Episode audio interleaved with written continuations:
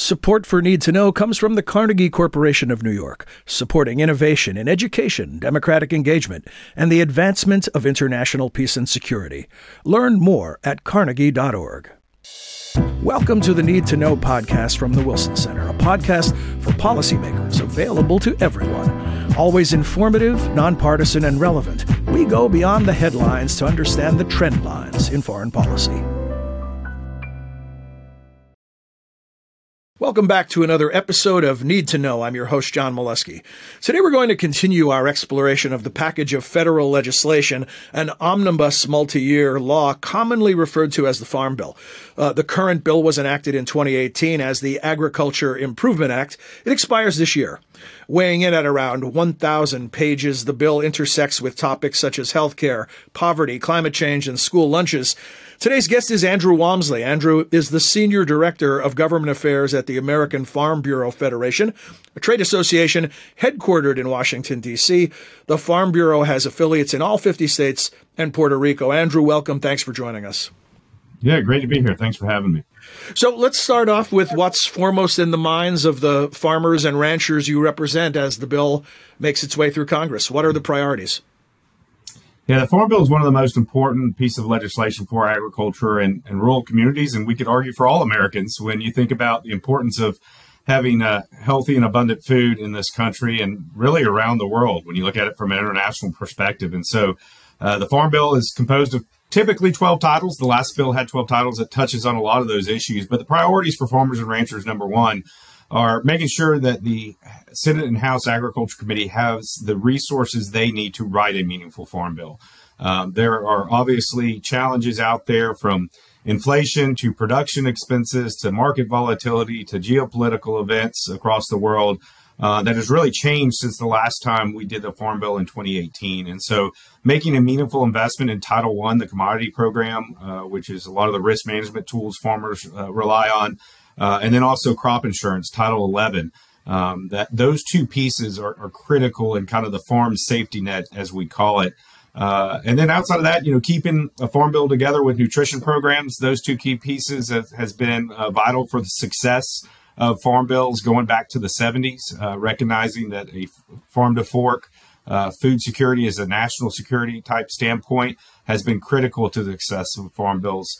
Um, so those are kind of the two two big pictures, and then you know we've got sixty other policy priorities we can dive into. But there again, this bill uh, has twelve titles. It touches a lot of different facets of American life and international uh, issues. About that, I mean, you've already made a general statement about the importance uh, of the bill. Is it impossible to overstate how significant it is when you think about all of the lives that it touches? No, I mean it's one of those that yeah, it's it's wonky. It's a lot of pages, but it does influence a, a lot of everyday American life, whether you're you're urban or, or rural. Um, you know, the nutrition program I mentioned is about 80%, a little over 80% of funding in the bill. So, uh, supplemental nutrition assistance program here in the U.S. We've got the conservation title where farmers and ranchers have voluntarily partnered with the federal government to enroll over 140 million acres across this country. That's larger than the states of New York and California combined. Uh, there's a trade title that focuses on programs like Food for Peace and international aid and development.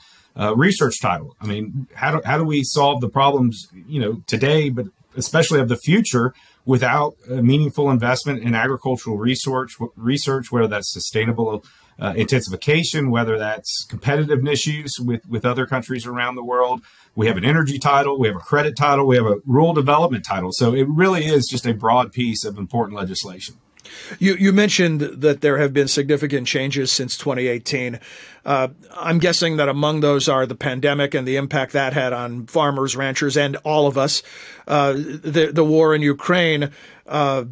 The changing weather patterns. Talk to us about what are the changes that have been most relevant to the daily work of uh, food producers. Yeah, so when the 18 Farm Bill was enacted, uh, many folks said this was an evolutionary farm bill, not a revolutionary farm bill. Yet since then, we've been living in revolutionary times, right? You've got the pandemic, folks have described as a black swan event. Well, agriculture, I think, has been living through a flock of black swans, going back to the trade war with China, uh, we then had, you know, natural disasters that has necessitated some ad hoc assistance from Congress to, to help carry some producers through that. uh, coming out of the pandemic, we've had supply chain challenges, uh, you've had market volatility, and then as we mentioned, uh, you know, the war uh, between Russia and Ukraine that has had huge implications to many of the inputs that farmers and ranchers rely on, from energy and diesel to uh, you know fertilizer and other uh, crop inputs. We, we've mm-hmm. seen record high increases in those categories over the last year. What are some of the specific things a new bill can do to uh, help farmers adapt to these changes? Well, the biggest thing the Farm Bill does is provide some certainty. Uh, knowing what programs are out there for farmers to work with um, that's why it's critically important uh, for, for, us uh, in, on a production ag standpoint is improving Title One, the commodity titles, some of those risk management tools, ensuring farmers have crop insurance that they pay into, uh, much like we do with with car insurance. Right? It's that same kind of concept of uh, you know, trying to manage some of your risks when, and, and you got to think about it. You, your business part, partner is Mother Nature. Uh, I don't know of a riskier business partner than that. Um, uh, so those, those, those are key. But I think, you know, conservation continues to be a focus. There's more and more expectations, both from public policy, but from consumers and private sector around climate. And farmers and ranchers have embraced that. We, are integrating climate smart ag practices. And so, uh, how are ways to improve, particularly the conservation title, to update those programs so farmers can continue to adapt to market demands and consumer demands?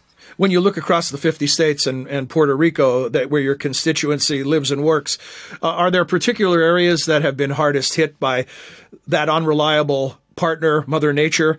And are there specific things when you get down in the weeds, no pun intended, that the bill can do to address those specific areas of most acute need? Yeah, I mean, we've had uh, droughts in the West, uh, and, and, now, unfortunately, almost too much, uh, uh you know, precipitation, particularly in California. Uh, they were desperately praying for rain and, and, snowfall, and now they've gotten more that they can say grace over. Uh, we continue to have a lingering drought in parts of the plains in the middle part of the country. I come from Florida originally. you know, Hurricane Ian and, and you know just some of the natural disasters from from tropical storms and hurricanes while are expected, we're, we're seeing some of that intensity and some of those challenges increase. And so, again, those risk management tools such as crop insurance, expanding that to more producers is kind of that first line of defense. Um, but then also, when you look at the conservation title, it's not just adaptation or ability um, to sequester carbon. That's what makes agriculture so unique, right? We're, we are, I think, one of the few industries, if not the only industry, that can actually take carbon from the atmosphere and through our practices uh, either store that in our forestry or store that in our soil. Um, but also, those practices a lot of times help us with resilience, utilizing cover crops, taking kind of the next step in best production practices as we can integrate those into the farms, a lot of times can make a difference when you have a large rainfall event or you have drought, if you're able to save some more of that soil mo- moisture. And so a lot of the Farm Bill programs look to target that either on the crop insurance side or helping to cost share some of these more expensive practices through conservation. Does, does this bill become in many ways a de facto uh, climate bill? because of the implications of, farming and and the technologies that you just uh, uh, described when it comes to capturing CO2? Well, you know, the 18 Farm Bill, when it was enacted, many folks said that was the most climate friendly bill to, to be signed into law at the time. And, and I wouldn't argue against that, particularly when you look at the, the conservation title, you look at the research title. And I think there's more we can do in a farm bill, but we also have to draw that fine line, right? I think there's there's places in the bill that climate can be a focus. Uh, title two, research title, REAP, the real, uh, the kind of the energy programs, the Renewable Energy for America programs, all of those kind of integrate in that. Uh, but we also ha- can't lose sight of the importance of, say, crop insurance. It has to be actuarially sound. There's there's a purpose there for that program that um, sometimes there's implications in tying into practices. So we want to avoid that. Same with the commodity title. You can't lose sight on the specific purposes of some programs, but there is definitely things in the bill um, that that agriculture is open to having discussions around when it comes to climate. I heard somebody use the phrase, and I'm sure you're for, more familiar with this than am I, that uh, we've got to stop treating uh, soil like dirt. You know, a little bit play on words as far as the importance of the, the, the health of soil for farmers. Uh, about this whole sustainability question and striking that balance between the private sector and, and the government regulation. Talk to us about where are the greatest advances in resiliency and sustainability, and again, how this bill might interact with those. Yeah, I mean, I think that might be a newer concept for those that aren't familiar with ag or who are just trying to take an interest in, in, in ag. I mean, I go back to my days uh, in my agronomy and soil classes, and you never referred to soil as dirt. Dirt was something out of place. Soil was a living, breathing, important aspect that that was your livelihood. And so, I think this idea of stewardship and sustainability is just baked into the the American farmer psyche. Um, we grew up on our farms and ranches, and or if you're a new or beginning farmer or rancher that has an interest, I think you already recognize that importance, and so you want to make sure you're taking care and leaving the land in the better place that you have found that. And we've seen a lot of progress there. You look um, at, again at our sustainable intensification kind of idea, that platform that we have to build upon. We can't lose sight of the moral imperative we have in American agriculture to feed nearly 10 billion people in the next couple of decades, right? And so we can't go backwards. We can't lose some of the efficiency, some of the innovation and technology that we do have, but we can continue to get better. And we're seeing that in many metrics, particularly on the climate side. Our per unit emissions can c- continue to decline. Uh, in 1990, uh, we would have needed 100 million more acres to produce what we produced in 2022. And we didn't add acres in the last 30 years. We've lost acres. So we are kind of meeting that challenge. In addition, U.S. agriculture is close to 10%, whereas of, of, greenhouse gas emissions, whereas globally agriculture is closer to 25%. So we have a significantly lower footprint. Um, and so we need to continue to, to focus on production here. Uh, part of that is the Farm Bill is encouraging that. Um, and the big piece that I think the intersection here on this particular issue is continuing to encourage a focus on the conservation programs to be working lands programs. The majority of those are working lands programs where you continue to get better. Uh, you work with farmers and ranchers as partners. You bring in resources, whether that's private sector with some programs like the Regional Conservation um, Partnership Program. Uh, you're seeing some things outside of the Farm Bill that I think are going to inform it going forward, like USDA's Partnership for Climate Smart Commodities. Uh, that's something we've supported to help get more information on the ground. Uh, and then, you know, EQIP and CSP, there's all these acronyms we live in, but these are the programs in the conservation title that focus on working lands. And so that's the big piece is making sure you don't do harm there. You build upon those programs particularly when it comes to climate, but also not losing sight of the other local resource concerns that farmers and ranchers have to manage on a day to day basis, whether that's water quality, quantity, wildlife, soil health. And so that's a lot for farmers to, to manage all those things, but they do it with pride, right? And if we've got the research, we integrate the technology, and we've got partners, whether it's public or private, uh, we hope to continue to learn and build upon the success we've seen over the last couple of decades. We're, we're short on time, Andrew, but I want to get a quick thought from you on uh, competitiveness and, and what the bill might do for farmers as far as, uh, you know, America has been able to feed the world in many ways and uh, uh, continues to be a major producer of, of food.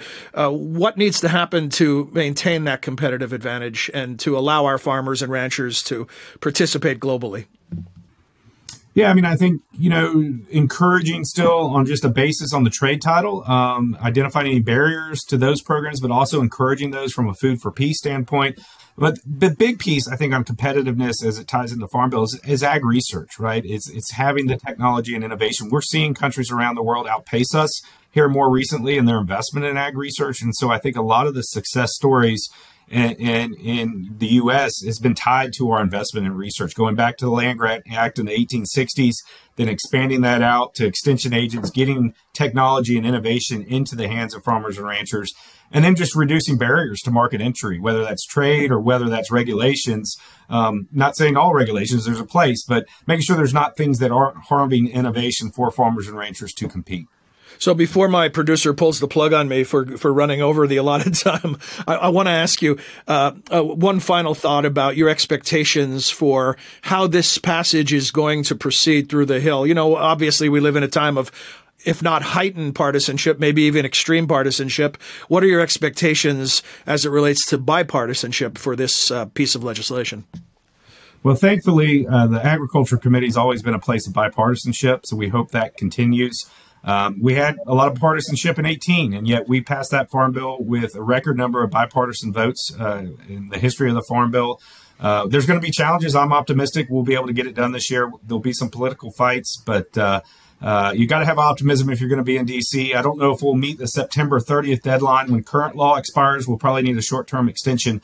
Uh, but if we can find bipartisanship, we'll have a strong farm bill before the end of the year. Well, thank you for what's been a, a, very informative conversation, Andrew. And to our listeners and viewers, for more information on Andrew's organization, you can visit fb.org, FB as in Farm Bureau, and visit wilsoncenter.org for information on this podcast and many more. Uh, that's all for this edition of Need to Know. Until next time, for all of us at the Wilson Center, I'm John Milewski. Thanks for your time and interest.